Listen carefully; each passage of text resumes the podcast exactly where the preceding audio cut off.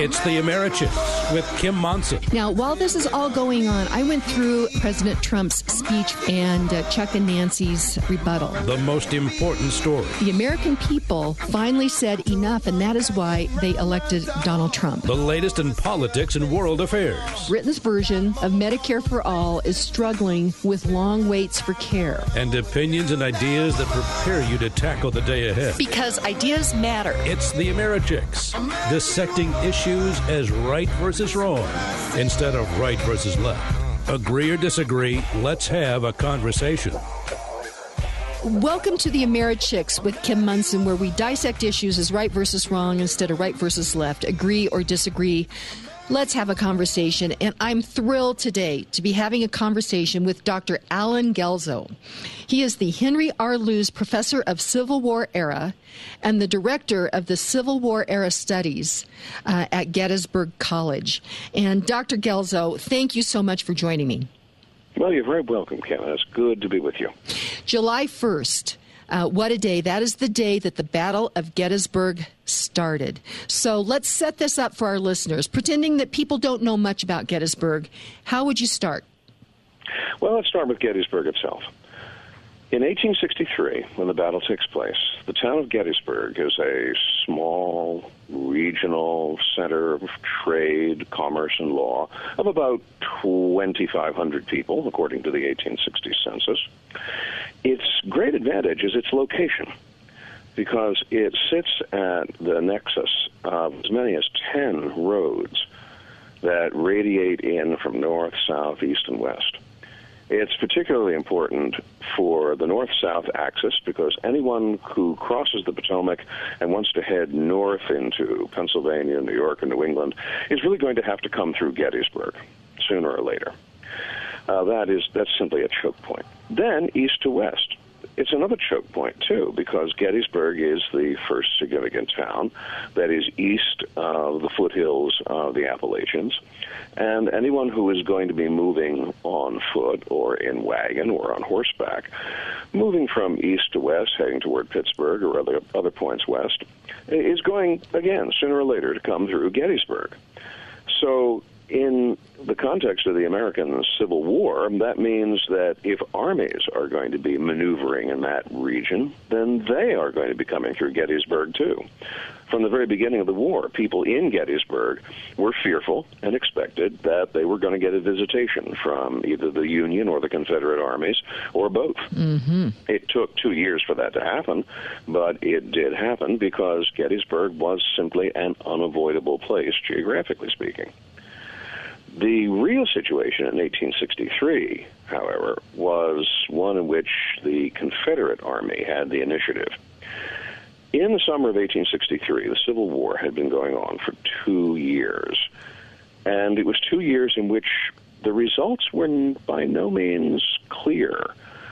The breakaway Confederate Army had established itself with a number of important victories but nothing that quite made sure that its independence and its bid for independence uh, was going to be in any way successful. The commander of the Confederate Army in the East, the Army of Northern Virginia, was Robert E. Lee. Robert E. Lee had a good strategic grasp of the situation. He understood that the Southern Confederacy did not have the industrial or economic stamina to enter into a long war for independence against the authority of the United States, in this case, the northern states. So he understood that what he had to do was to move onto northern soil, score a victory there, and so discourage northern public opinion that northern public opinion would compel the administration of President Abraham Lincoln to come to the peace table and begin peace negotiations that would result in Confederate independence. He understood that the Confederacy was going to have to do this in this fashion because it couldn't go, let's say, a 15 round bout. Mm-hmm. With the North, it was going to have to score a knockout early in the, in the contest, and the best way to do that would be either a to invade Pennsylvania and spend the summer looting Pennsylvania and thus show how impotent the Lincoln administration was, or else, even better, to meet the federal army, the Army of the Potomac, in open battle and defeat it, as in fact Lee and the Army of Northern Virginia had done on several occasions prior. So in the summer of 1863, it really looked like this was the strategy that would most likely win the war for the Confederacy. So at the beginning of June, Robert E. Lee begins to pull his army away from its usual positions in Virginia and swings them in a long march down the Shenandoah Valley, crossing the Potomac, into Maryland, and then into Pennsylvania, coming up to Chambersburg, and then peeling to the right, heading inevitably toward Gettysburg. What Lee hoped to do was to move so quickly that the Army of the Potomac, the Union Army, would get strung out on the roads chasing him. And as it got strung out on the roads, it would become vulnerable by pieces. Lee would then turn and gobble up one or more of those pieces as they came up in pursuit of him, and piece by piece destroy the Union Army. If he could do that, that would so depress Northern public opinion that the calls for peace talks would go up at once. And he had good reason for thinking that, too, because in the fall 1862 midterm elections, the Lincoln administration had taken quite a pounding. It lost 34 seats in the House of Representatives even more important, it lost two key governorships, the governorships of New York and New Jersey. They passed into the hands of Democrats who were opposed to the Lincoln administration and were friendly to the idea of negotiations with the Confederacy. Well, in 1863, the fall elections for that year had the governorships of Pennsylvania and Ohio up for grabs.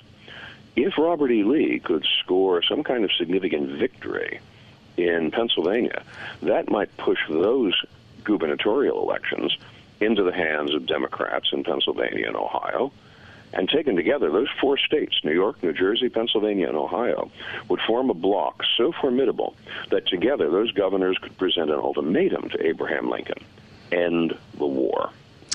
Well, so Dr. Allen Guelzo, it sounds to me like Robert E. Lee, I've always heard that he was very, I think, respected by Lincoln, right? And it sounds like not only what he was a, a, a good general, but he also kind of understood the political landscape.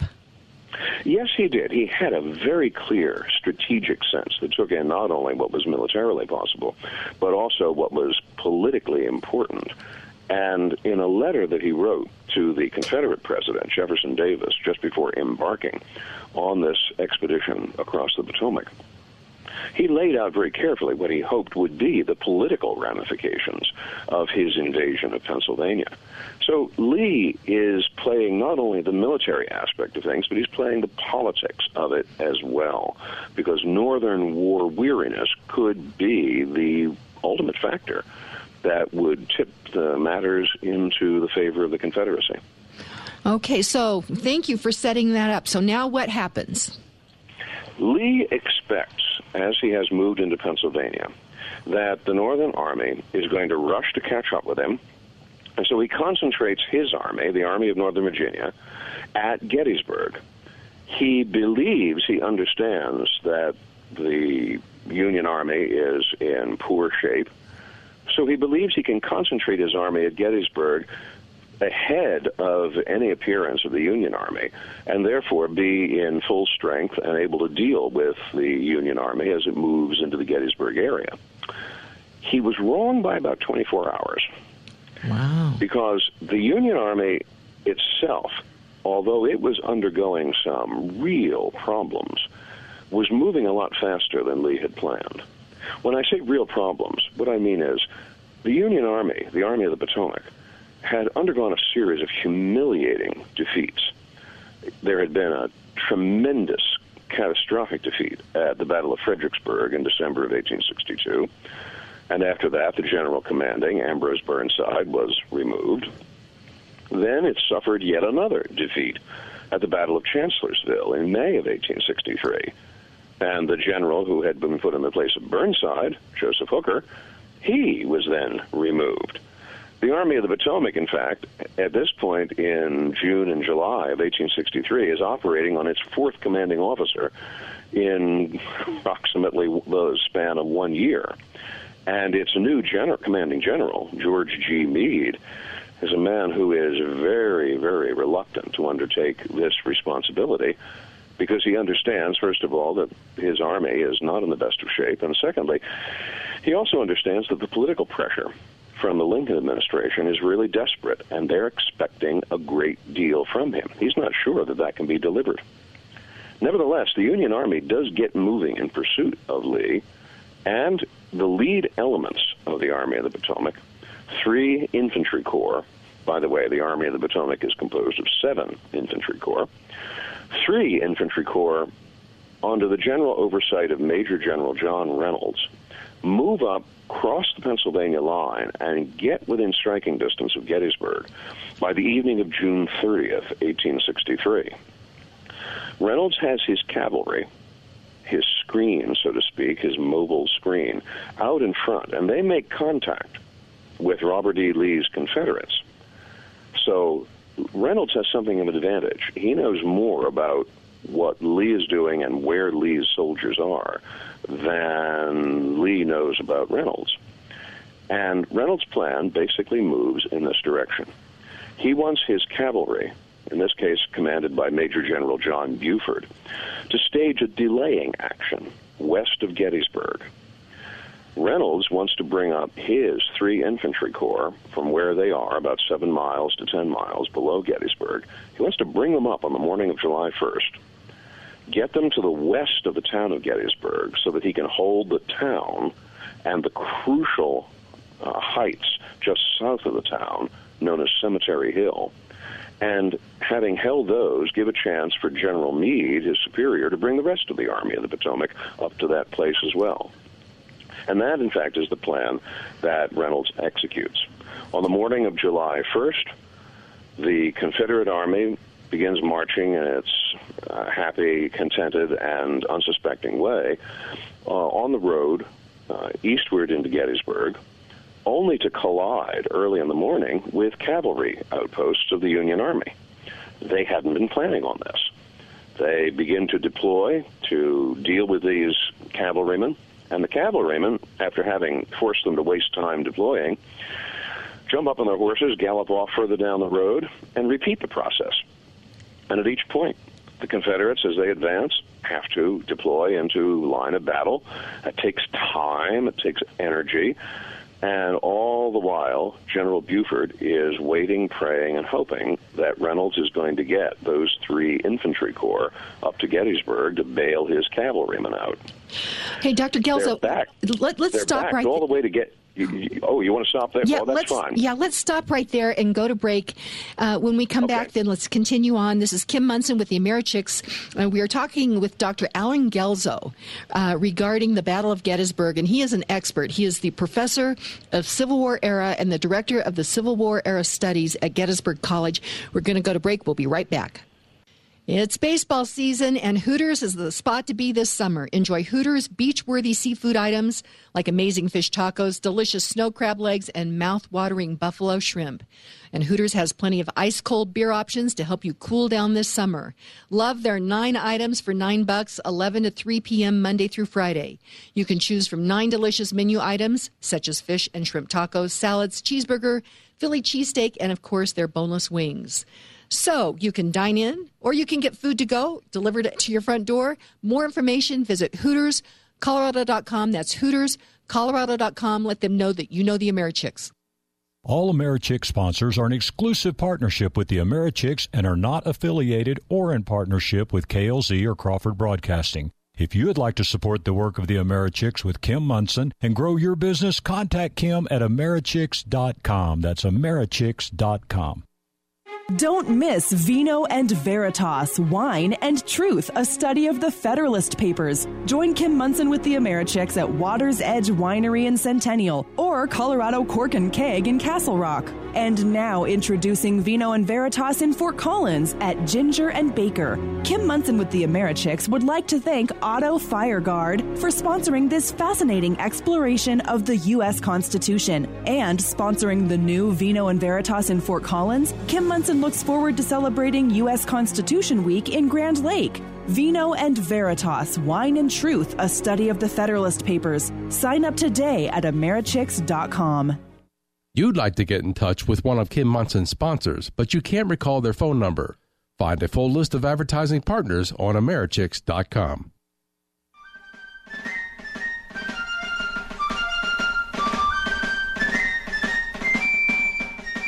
Welcome back to the Americhicks with Kim Monson, where we dissect issues as right versus wrong instead of right versus left, agree or disagree. Let's have a conversation. It is July 1st, and uh, it is the day that the Battle of Gettysburg started. Thrilled to have on the line with me Dr. Allen Guelzo. He is the Henry R. Luce Prof- Professor of Civil War Era and Director of Civil War Era Studies at Gettysburg College. He has a book, Gettysburg, The Last Invasion. Uh, Dr. Guelzo, this is absolutely fascinating. In the last segment, we had left everybody hanging where, um, let's see, it is uh, Buford the, uh, and his cavalry with the Union Army are engaging the Confederates, and then they're moving back. Uh, and he's hoping that Reynolds is going to show up with the infantry. So take it from there. Reynolds is a mystery as far as Buford is concerned because he's had no word from him. Buford and his cavalry fall back, fall back. They fall back almost to the outskirts of the town of Gettysburg itself, at which point Buford is just about ready to abandon the fight when from his command post in the cupola of the Lutheran Theological Seminary at Gettysburg, he looks southwards, and there at almost the last moment, there comes Reynolds, his headquarters staff, and behind him, the infantry of the three infantry corps that Reynolds is commanding. Reynolds gets his men into position as the Confederates push forward towards Gettysburg, thinking that they're just shoving cavalry out of the way. They bang, run into Reynolds' Union infantry. And do they ever get a bloody nose for their efforts? The Confederates recoil, they fall back, and they try to figure out what do we do next. We weren't expecting this. Well, they do have some advantages. One is that Reynolds only has three infantry corps at his disposal, and the Confederates have approximately three times that number coming up the road. Moreover, Reynolds is killed at the outset of the fighting by a Confederate skirmisher, so there's a certain amount of confusion about who's in charge. Finally, around 2 o'clock in the afternoon, Robert E. Lee shows up, and Lee takes charge of matters, and when he does, things really start to click. Lee orchestrates a collected advance of as many of the soldiers of the Army of Northern Virginia as he has managed to get to Gettysburg by that time. And they overrun the federal infantry that's trying to protect the town of Gettysburg. They overrun it so successfully that all of the Union defenses collapse. By about 4 o'clock on the afternoon of July 1st, the Union infantry is streaming in defeat through the streets of Gettysburg and finally collects itself on the height just below the town of Gettysburg called Cemetery Hill. They might, in fact, have kept on going had it not been for the one of the officers commanding under Reynolds, and that was General Oliver Otis Howard. General Howard rallies the disheartened federal troops, lays out positions on Cemetery Hill, and is determined to hold this, if at all possible, until reinforcements from the rest of the federal army can come up. By that point, he's alerted the rest of the federal army, the Army of the Potomac, and in fact, by 6 o'clock, fresh Union soldiers are arriving in the Gettysburg area. At this point, people have wondered why didn't Robert E. Lee simply press forward, push Howard and the rest of the Union Army off that hill and claim a total victory on July 1st? The basic answer is that Lee's troops had been marching all day, fighting all day. They were exhausted. They were disorganized by the pursuit through the town. And Lee could simply say to himself, well, tomorrow morning will be another day, and I will finish the battle tomorrow morning. He did not suspect how close the other elements of the Army of the Potomac were to Gettysburg. So when night falls on the field at Gettysburg, you have the Army of the Potomac hanging on by its fingernails to Cemetery Hill, and Robert E. Lee assuming that tomorrow morning he's going to finish the work that had been started on July 1st. That is, in fact, how he begins the action on July 1st. On July 1st, he takes one of his biggest infantry corps. Now, is that James July 1st or July 2nd? I'm sorry, July 2nd. Okay. On the morning of July 2nd, he takes one of his biggest infantry corps under one of his favorite subordinates, James Longstreet, and sends them looping in a long flank march, which is intended to come up in the rear of Cemetery Hill and thus break into Cemetery Hill, scatter the Union defenders, and finish a victory.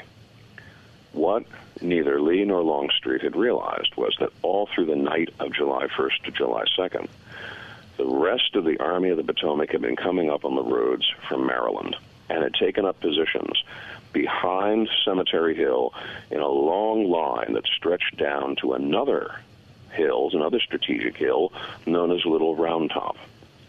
When Longstreet on July 2nd tried to execute his march around Cemetery Hill to come in behind it, instead he bumped into fresh Union troops who had come in in the night. In this case, the Third Corps of the Army of the Potomac, the Second Corps of the Army of the Potomac, and the Fifth Corps of the Army of the Potomac. Even so, what happens then is a battle that no one seems to be in control of. All through the late afternoon of July 2nd and into the early evening and until uh, really until darkness falls, there is a constant seesawing back and forth. It's one of the bloodiest days of the Civil War. And it's a day in which it seems no one has any control. None of the generals seem to have any control of what's going on. The fighting really devolves into the hands of the individual unit commanders. And what's amazing about the fighting on July 2nd at Gettysburg is how often individual unit commanders in the Union Army without any direction from above, acting purely on instinct, make the right decisions over and over and over again. The classic example happens on Little Round Top. One Union regiment, the 20th Maine, runs out of ammunition. The Confederates are attacking.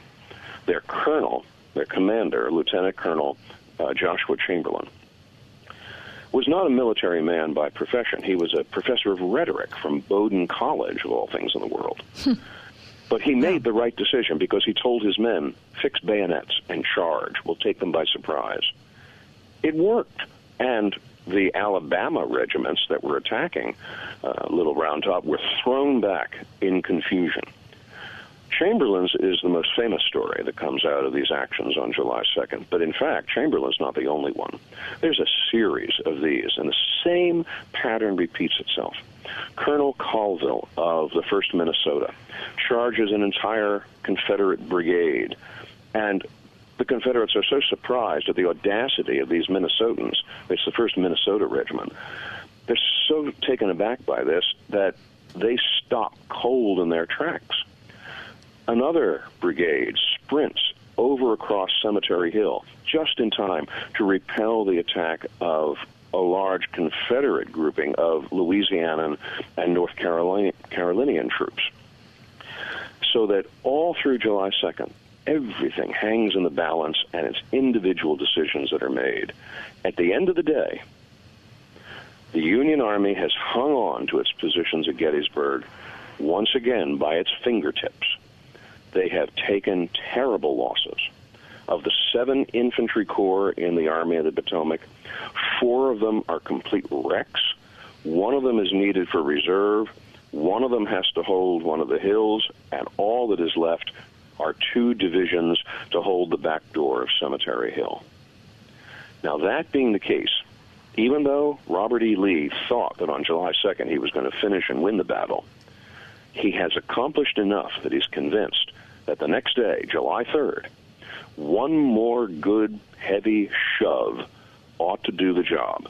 As far as he was concerned, the Union Army was on the ropes, and all he had to do was wade in and land the one last big punch that would sprawl them out on the canvas, and then he could declare victory at Gettysburg.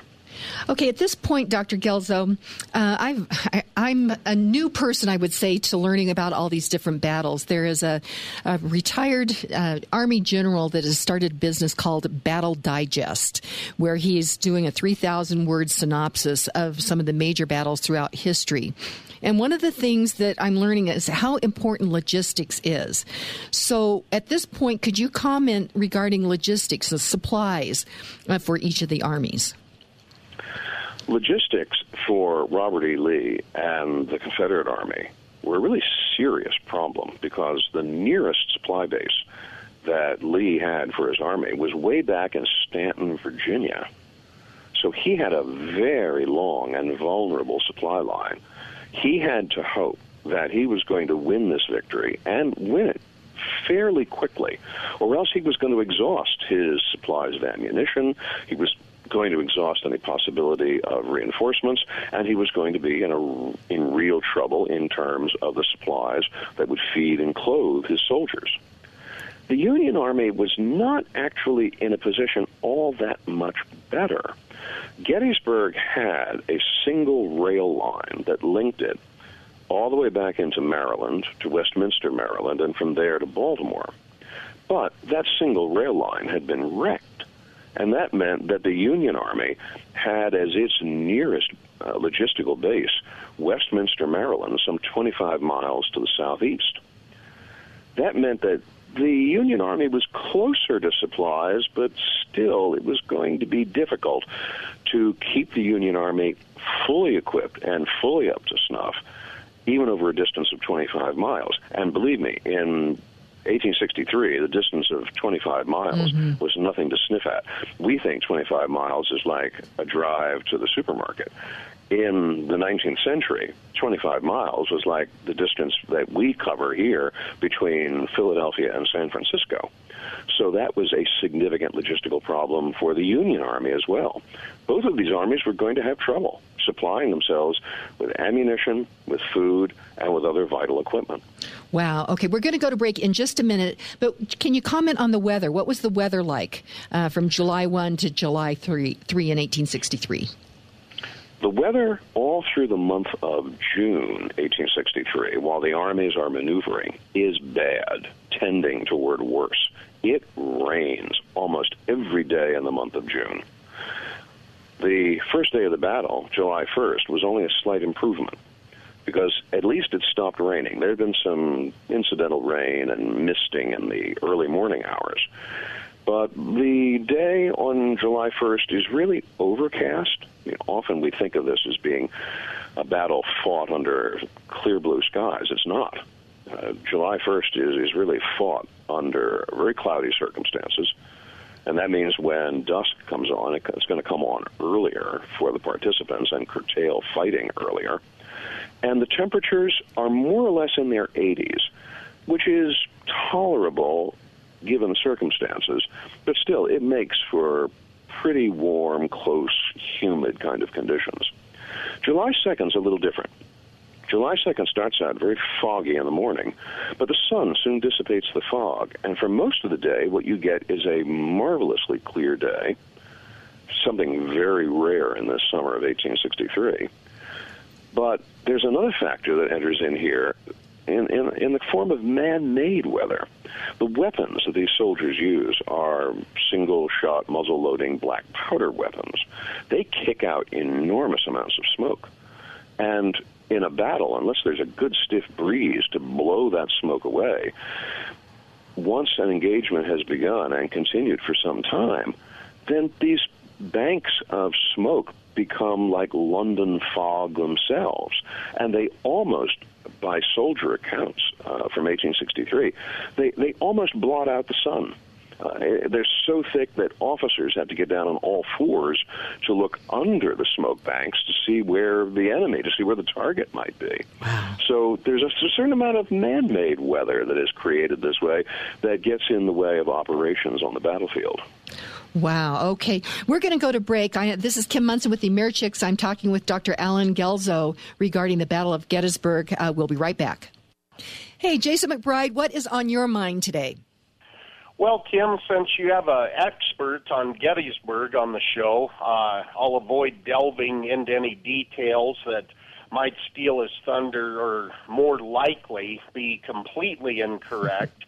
and I thought, how about we discuss a couple of really good quotes from Abraham Lincoln, uh, since he was uh, the author of the Gettysburg Address. I guess that ties in at least a little bit, right? Absolutely. So, what's your first quote? Well, one of my favorites that makes a lot of sense is better to remain silent and be thought a fool than to speak out and remove all doubt. and you and I are on the air every morning speaking all the time, but that is a great quote. Well, it is, and we're kind of required uh, to talk, but I can't help but to think, you know, whenever there's kind of a group together discussing a subject, and you know who I'm talking about, Kim. There's always that that one person or maybe two people that just feel the need to get their two cents in, even if it makes no uh, contribution and just kind of want to hear themselves talk. Yeah, yeah. Uh, I'm, not, I, am being kind of mean. Huh? Yeah. Well, I, you know what? I think it's nothing new. Here, Abraham Lincoln was saying this back in the mid uh, 1800s. So. Well, and you know, my wife sometimes says that I don't communicate enough, or I'm too quiet and don't talk. I'm going to tell her Abe Lincoln told me to, and That's, see how that flies. And that means you're very wise. So, hey, what uh, okay. what's your other favorite uh, Lincoln quote? Well, I think one too that, that bears some real consideration is uh, he said, "Whenever I hear anyone arguing for slavery, I feel a strong impulse to see it tried on him personally." You know that is it. You know, whenever somebody is. Uh, advocating for something that's that question do you have any skin in the game and uh, lincoln I, I think said that back there in the mid 1800s great quotes well, he almost lost all of his skin fighting that game, and, and again, in today's climate where there's an awful lot of finger pointing, I think it bears remembering uh, which party it was that championed uh, the uh, abolition of slavery. And that was the Republicans. That's correct. Okay. Hey, Jason McBride, thank you so much. Uh, you have a great day. We'll talk to you tomorrow. Have a great show, Kim. Thanks. Social media is important to the Americhicks since it's an avenue we can utilize to hear from and speak to all of our friends. For those of you who enjoy listening to the show, we'd love to hear what's on your radar. Follow us and talk to us at Americhicks Twitter and Facebook pages. Also, if you're a business owner who could benefit from some extra foot traffic from like minded friends, consider advertising on the Americhicks radio show. Contact us at Americhicks.com or email Kim at Americhicks.com. Difference if I hail from north or south, or from the east or west? Welcome back to the Americhicks with Kim Monson, where we dissect issues as right versus wrong instead of right versus left, agree or disagree. Let's have a conversation. Be sure and check out my website, Americhicks.com. I have on the line with me Dr. Allen Guelzo, who is an expert on uh, the Battle of Gettysburg. And speaking of websites, what is yours, Dr. Guelzo? My website is www.allenguelzo, all is one word, A L L E N G U E L Z O dot com. And you have written a number of books regarding uh, the Civil War, yes? Yes, I plead guilty to having done so. and uh, so all of those are, are, I assume they are listed there, aren't they? Yes, they are. Okay, fantastic. So again, I want you to get that. That is Allen Guelzo, A L L E N G U E L Z O dot com. A L L E N G U E L Z O dot com. So, okay, Dr. Guelzo, let's go ahead and jump in here. July 3rd, uh, of the Battle of Gettysburg in 1863. What's going on? July 3rd is the day that Robert E. Lee thought he was going to win the Battle of Gettysburg. The previous two days, his opposing numbers in the Army of the Potomac had taken quite a shellacking. And he, by contrast, actually had an entire, fresh, uncommitted division of Confederate troops under George E. Pickett ready to commit to a final collision of arms. What Lee decided to do was more or less a repeat of his tactics on July 2nd. He would go for the nape of the Union neck In other words, right behind Cemetery Hill. If you think of Cemetery Hill as being the head of the Union Army's positions, he's going to go for the nape of the neck, right behind Cemetery Hill. And he's going to try to slice the Union Army in two, kick open the back door to Cemetery Hill, and fling the Union Army from its positions in disarray and rout. To do that, he is going to launch a complete frontal assault by this fresh division of three brigades under George Pickett. He's going to support it with a massive artillery bombardment, and he's going to support it with other elements and other units that he has pulled together from other parts of his army.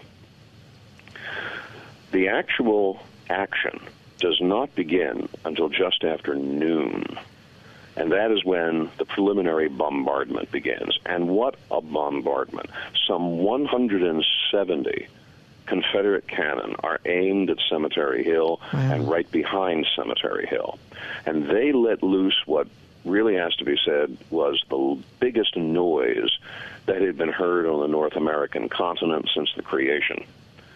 It was so loud, there was so much noise that people far away in Lancaster, Pennsylvania, could hear the detonations of the cannon. In Philadelphia, people could put their hands on the streetcar rails and feel the vibration from the bombardment at Gettysburg. This lasts for about an hour, and the purpose is, as much as possible, to silence Union artillery. And to a large degree, they're successful. Many of the Union artillery batteries that had been in position defending Cemetery Hill and behind Cemetery Hill are forced to pull back. At that moment, out steps the long lines of Confederate infantry, some 14 to 15,000 of them. Holding on to the back door of Cemetery Hill are two divisions of the Second Corps of the Army of the Potomac. They amount to about perhaps 3,500 men, all told, with a few other bits and pieces of broken units which had been badly handled in the first two days of fighting, but were nevertheless going to try to help out if they could. Could that contingent of federal soldiers hold that ground? That was the big question. The Confederates step out, and it's one of the great moments of the war in terms of pageantry up and down the Union position, soldiers would say, you could hear them muttering, Here they come. Here come the infantry. And the Confederates start forward in perfect alignment, line upon line, unit upon unit, their red flags snapping in the very, very slow breeze that prevailed that day. As they moved across the open ground towards Cemetery Hill, Union artillery began to open fire on them, tearing holes in their ranks. But they closed up, and they kept on coming and coming. They reached the Emmitsburg Road, a sunken road which ran about a 100 yards in front of the Union position below Cemetery Hill. There, they clambered over two lines of fence rails, reformed, and in the last 100 yards surged forward. In the lead were brigades from Virginia under James Garnett, under um, Richard Garnett and James Kemper. And they worked their way right up to the federal positions. There they stall. But coming up behind them is another Confederate brigade under Lewis Armistead that pushes right through the Union line and looks like it's going to burst straight through into the rear of the Union position and into the rear of Cemetery Hill. The only thing standing in their path is a single Union regiment from what was called the Philadelphia Brigade. This is the 72nd Pennsylvania.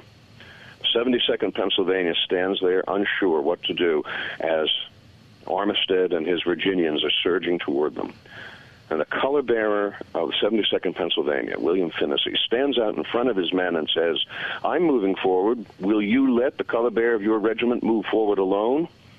And at that moment, the 72nd picks itself up and rolls forward to attack these Virginians who are coming at them. General Armistead is shot, falls down. The Confederates are stopped. They fall back, and almost in the time it takes to tell, the Confederate attack loses momentum, falls apart, and the next thing that you know, the remains of Pickett's division are streaming backwards over the ground that they had covered.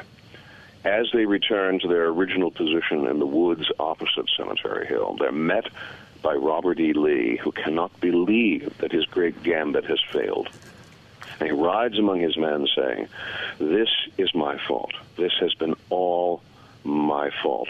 We must rally now like good men, but this has been my fault. That evening, realizing that he has exhausted the supplies and the ammunition of his army, he calls one of his cavalry commanders, John Imboden, to his tent and instructs Imboden to begin orchestrating a retreat back to Virginia. That night, the rain comes down almost as a way of nature cleansing the battlefield of the carnage that had taken place there for three days. The next day is Saturday, the 4th of July. Wow.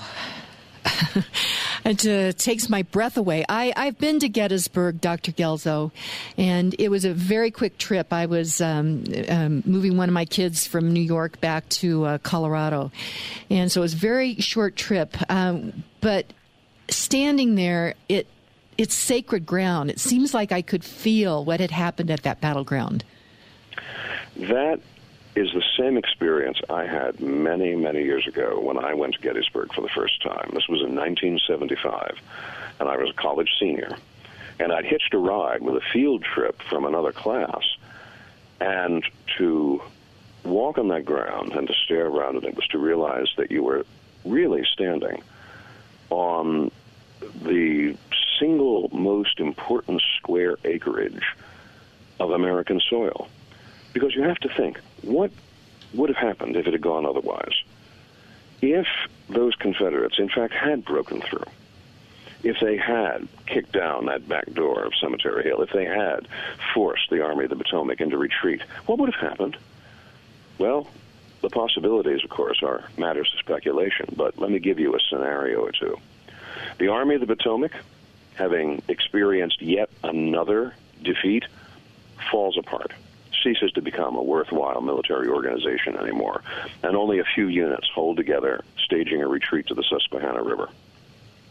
Robert E. Lee is able to win control of central Pennsylvania, and the Confederate government presents Abraham Lincoln with an ultimatum for negotiations, which Lincoln cannot avoid because he no longer really has an army to protect the Union with. If that's the case, the American Republic becomes sundered into two republics. One, an aggressive, imperialistic slave republic, and the other, uh, a comparatively small, weak, and irrelevant rump of a nation, the northern states.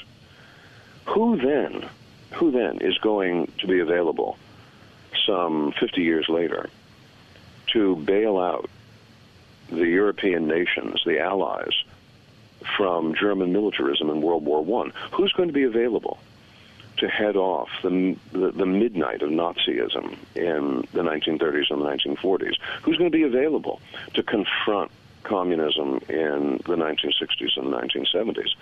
Certainly not what would have resulted if Lee had won at Gettysburg. When you consider it, the possibilities make you sit down and want to weep and you realize how very, very, very close run the whole affair was. All of it concentrated, vectoring down right on that single few acres, right around that clump of trees that stood in the rear of Cemetery Hill that marked the, the target that the Virginians were aiming at. It is a remarkable place where incredible things happened. And a place where you might say the, the future not only of the country, but the future world history trembled in the balance. Okay, just a quick comment then. Uh, it seems to me like I heard this, you alluded to it, and that was divine providence. We've heard divine providence, uh, examples of that in the Revolutionary War. What's your thoughts on divine pro- um, providence regarding the Battle of Gettysburg?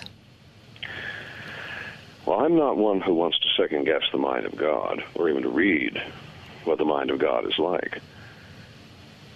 But in looking at what happened, I have to say that there was, there must have been, there could only have been an intervention here that saved the United States and world history from calamities too terrible to want to describe.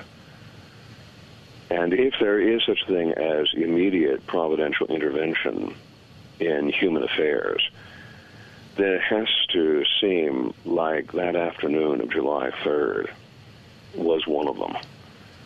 Wow. And I, and in American history, it's hard to think of of a better moment or a better identify that way. You know, and I hadn't really thought about what you just described. Who would have been there? To stand against tyranny in World War One, World War Two. It's absolutely fascinating. Dr. Allen Guelzo, we have one more segment. We're going to go to break. When we come back, let's talk about your book, Gettysburg: The Last Invasion. And be sure and check out uh, Dr. Guelzo's website. It is uh, www.allenguelzo.com. That's A L L E N G U E L Z O.com. We're going to go to break. When we come back, let's talk about your book. Hey, have you ever wanted to ride in a real World War II warplane? Oh my gosh, we have a very exciting giveaway for you. The Collings Foundation is bringing their Wings of Freedom World War II warbirds to the Northern Colorado Regional Airport July 12th, 13th, and 14th. You can visit a World War II camp complete with a tank, jeeps, and all kinds of things to go through. But here's the most exciting part. One lucky listener will get a ride on one of the World War II warbirds. If you're 18 years or older, go to my website, americhicks.com, and sign up for the July 9th drawing. Are you feeling lucky? Again, go to theamerichicks.com and sign up. It will be quite an adventure. Award winning realtor Karen Levine has 30 years of experience with REMAX Alliance.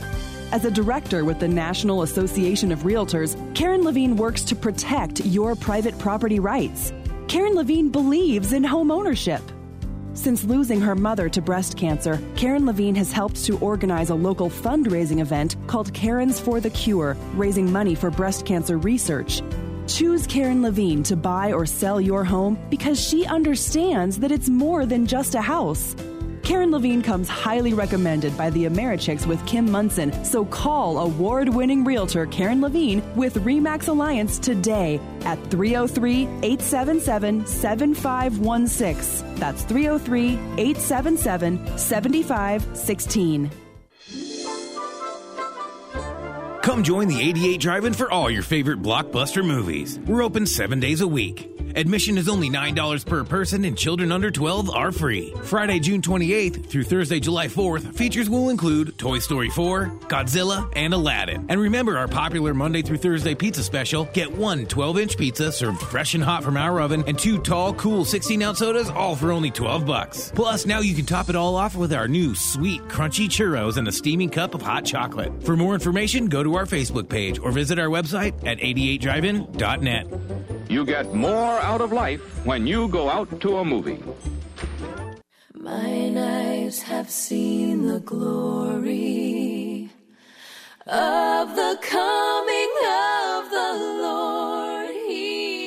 Welcome back to the Americhicks with Kim Monson, where we dissect issues as right versus wrong instead of right versus left, agree or disagree. Let's have a conversation.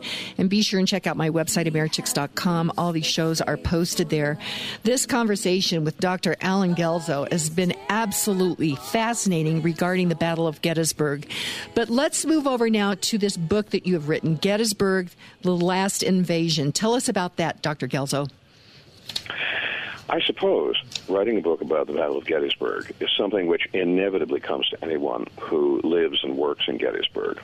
I've been on the faculty of Gettysburg College since 2004. And when I came there, I don't know that I really had it in my mind that I was going to write a book about the Battle of Gettysburg. I had written a general history of the Civil War. I had written several books about Abraham Lincoln, uh, Abraham Lincoln, Redeemer President, uh, then the book on the Lincoln Douglas debates, and also the book on Lincoln and the Emancipation Proclamation. But Gettysburg grows on you, and the stories accumulate. And after I had uh, finished the work on the Lincoln Douglas debates book in 2008, it just seemed to me the obvious next thing to do was to turn my attention to the story of Gettysburg itself. And so I spent the really five years accumulating material, reading sources, tracking down manuscripts in various collections, and assembling the story of Gettysburg and writing it. And we published it with Alfred Knopf in 2013. It spent eight weeks on the New York Times bestseller list, which was really great. Mm-hmm. And what I wanted to do, because there are so many books about the Battle of Gettysburg. Uh, in fact, the year 1863 didn't even come to an end before the first book on the Battle of Gettysburg had been published. There were so many of these books, I had to think to myself, well, what am I going to say that's going to be different? What I wanted to do was to move the story of Gettysburg away from the way, the, the manner in which it was usually told, as though it was just the story of the generals maneuvering their armies like chess pieces on a very distant and, and coldly logical chessboard. And start talking about the experience of the soldiers themselves from the bottom up. What was it like to wear their uniforms? What was it like to eat their food? What was what were the weather conditions like that they had to march through? Uh, what were the responses of the people, uh, the ordinary civilians of South Central Pennsylvania, as the armies were moving through them? Uh, all of these are factors which impinge on an individual soldier's view of things and their performance under battle. And then, specifically, I wanted to look at the technicalities of 19th century combat. Uh, what was it like to be a soldier in a 19th century war? That's very different from a soldier in a 20th century war, say at the Battle of the Bulge or D-Day, and far, far different uh, still from being a soldier in modern warfare, uh, let's say in the Middle East, in the Iraq War in, in 2003 and 2006. I, I wanted to see what was unique about the soldier experience of 1863. And it really did turn out to be a very different experience indeed. There are commonalities that are going to be true of soldiers and fighting men in all eras and all places. But there were some remarkable and distinct differences from the soldiers of the American Civil War. some of them were sometimes a little bit amusing. For instance, one detail, and this doesn't really appear in other Gettysburg books because, again, the emphasis of many other Gettysburg books is top down. One thing that I kept tripping across was how the armies smelled. Now, you Interesting. Might not think about that, as, right, as, as an important uh, factor. But when you consider that these armies these armies do not bathe or have bathing facilities very easily at hand. They're on the march. They're dusty. They're dirty. It was said, and I kept finding comments like this all the time. It was said that you could smell the Confederate army before you would ever actually see it. And I thought, all right, there's a there's a detail right there, and that when we visit the Gettysburg battlefield today, of course, it's it's a very clean and almost antiseptic experience. But for people then, that's the thing that would hit them right away. That would hit their senses right away. The smell. Mm-hmm. And the smell sometimes would be awful. Not only that, the smell of the discharge of weapons. This, this peculiar sulfurous smell that comes from using black powder muskets. Uh, what about what about the experience of civilians? One of the curiosities uh, about the Battle of Gettysburg is how much civilian uh, spectatorship took place. Um, there were Union signal stations as close to the battlefield of Gettysburg as what's called the Indian Lookout at Emmitsburg, Pennsylvania. Now, you can climb up to the Indian Lookout today. It's just above what is now Mount St. Mary's College. You can climb up to the Indian Lookout today. You will not see very much, but in 1863, it was much um, more uh, deforested. There was a Union signal station there, and with a good telescope, you could actually see as far as the Gettysburg battlefield.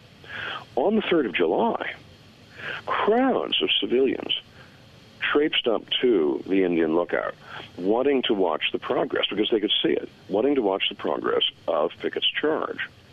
So you might say that the Gettysburg battle is taking place and it actually has spectators. Now, maybe not quite like we we'd expect in a football stadium, but still, it's it's going on almost as though this is being done uh, as as a spectator event. I'm what not sure that's of, yeah. I'm not sure that's something that I would do. well, no, and you wouldn't think at, at, at, first blush that you want to put yourself that close to harm, and uh, and maybe they were unwise for doing so. But curiosity can conquer a lot of hesitations, and it certainly true. did for these people. Mm-hmm. So it, it is stories like that, both soldier and civilian, that I was really intent on uncovering and putting together this sense of the immediate experience of what John Keegan called the face of battle for the Battle of Gettysburg, so the people would understand what a unique experience this battle in 1863 had been. Wow, Dr. Allen Guelzo, that is fascinating. That book is Gettysburg, The Last Invasion.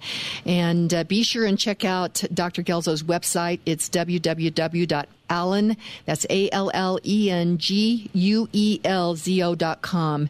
Uh, I am going to get that book ordered and I can't wait to read it. Dr. Allen Guelzo, thank you so much for joining the Americhicks with Kim Monson.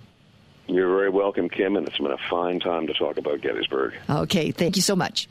And our quote for today is the last line of the Gettysburg Address from Abraham Lincoln.